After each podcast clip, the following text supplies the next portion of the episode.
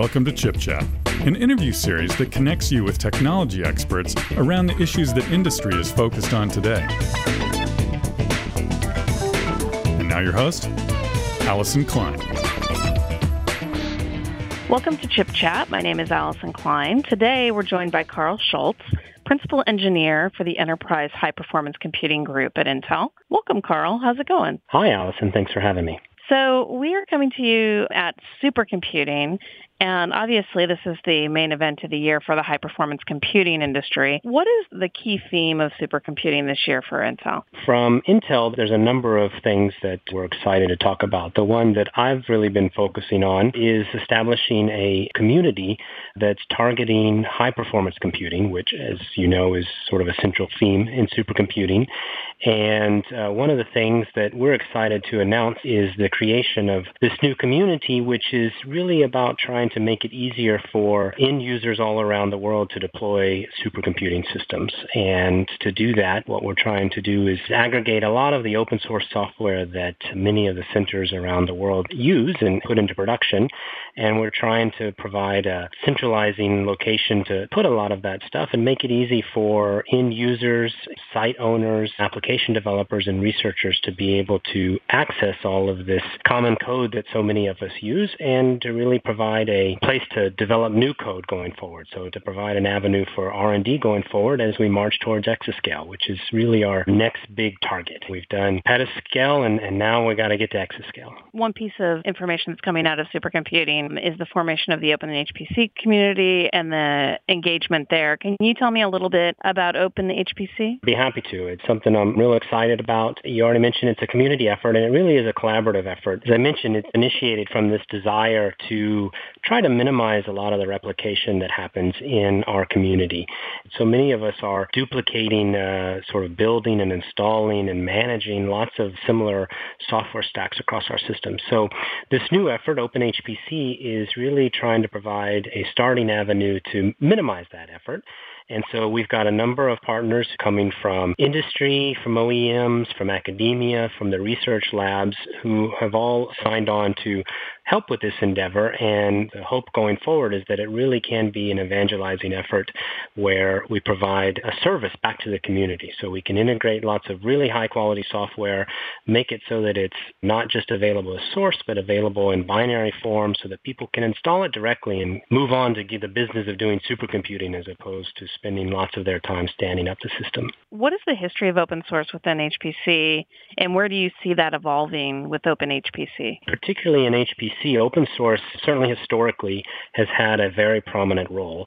And part of that is because supercomputing, you know, really pushes the boundaries of what we do in a lot of fields of science. There's a huge effort uh, in academia to develop uh, new algorithms, and that always equates to new code. And so by definition, HPC has a very rapidly evolving development cycle. And I think that's something that fits very well with open source and also maps well to academia, of course, and the other big input being research labs around the world who happen to provide a lot of funding and development for some of the leading edge software products that we use today. You know, all of that is done in open source. And so it, it really is critical to high performance computing. It's so critical that when you look at some of the big procurements that happen around the world, it's almost mandated that some of the software be uh, available as open source.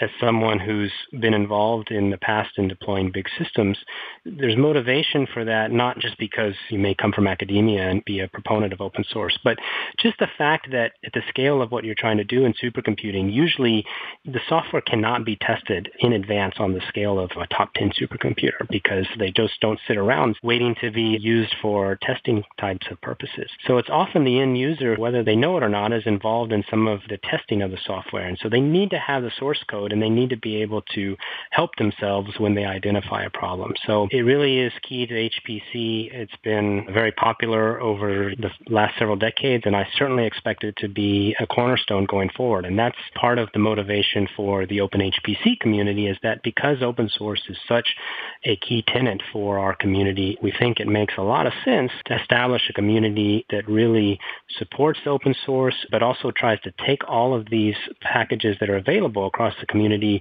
and integrate them in a way that makes them usable from a system stack perspective. I would assume that this is engaging the vendor community as well as the user community for HPC environments. Where do you see the differentiation between areas which are focused of open source and maybe areas where there would be some proprietary code development? We want to make sure that this community is at least able to interoperate with some of the proprietary tools that are available. We're trying to design that going into the whole process and really be able to support proprietary types of applications where it makes sense. And, you know, some examples might be from Intel's perspective, we're making available and we're including Parallel Studio tools. Some of that, the runtimes are freely available, but you need a license to use them in a development environment. But we think it's really important that if the community is going to take on integration and being able to test a lot of these packages and how they interoperate against each other, we think it's important to consider proprietary tools as well. And so in the Intel case, we have adopted a bring your own license model. So the community will be able to make these binary bits available.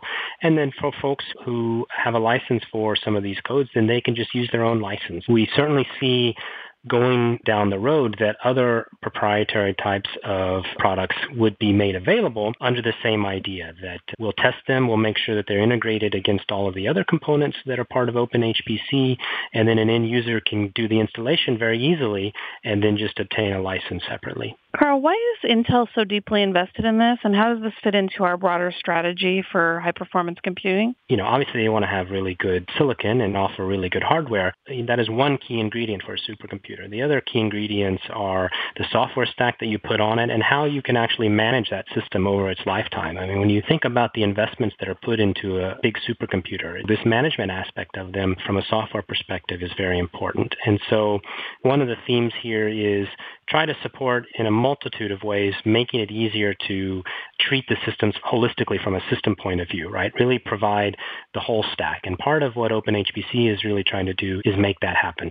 I think that's one of the reasons why it's important. It also fits very nicely with the notion of the scalable systems framework and the idea that Intel is really moving forward with end-to-end offerings from, you know, not just processors, but also interconnect and strategic software investments around I.O. and parallel I.O. and burst buffers and, and a whole gamut of things as we move towards exascale. When you look at OpenHPC, I'm sure we've sparked some interest online from our listeners.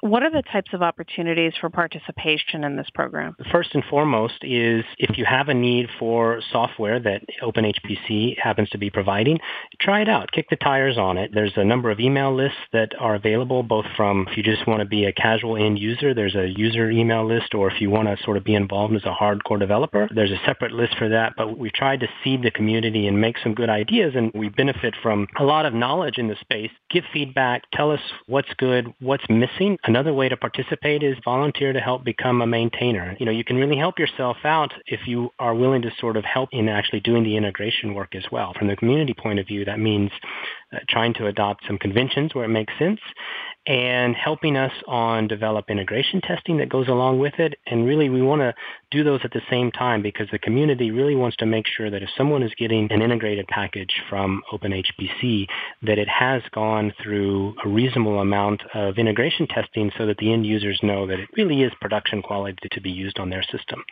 Maybe if you're a site who has some spare cycles available on systems that you're not using, you know, you could donate some hardware so that we could sort of exercise on different types of hardware that's really important here as well. Those are some examples of ways that people can participate. Where can folks go to find out more information about OpenHPC? OpenHPC.community. It does end with .community. That's a new top-level domain that's available. So from there, you can link to the GitHub site where all of the source code is at.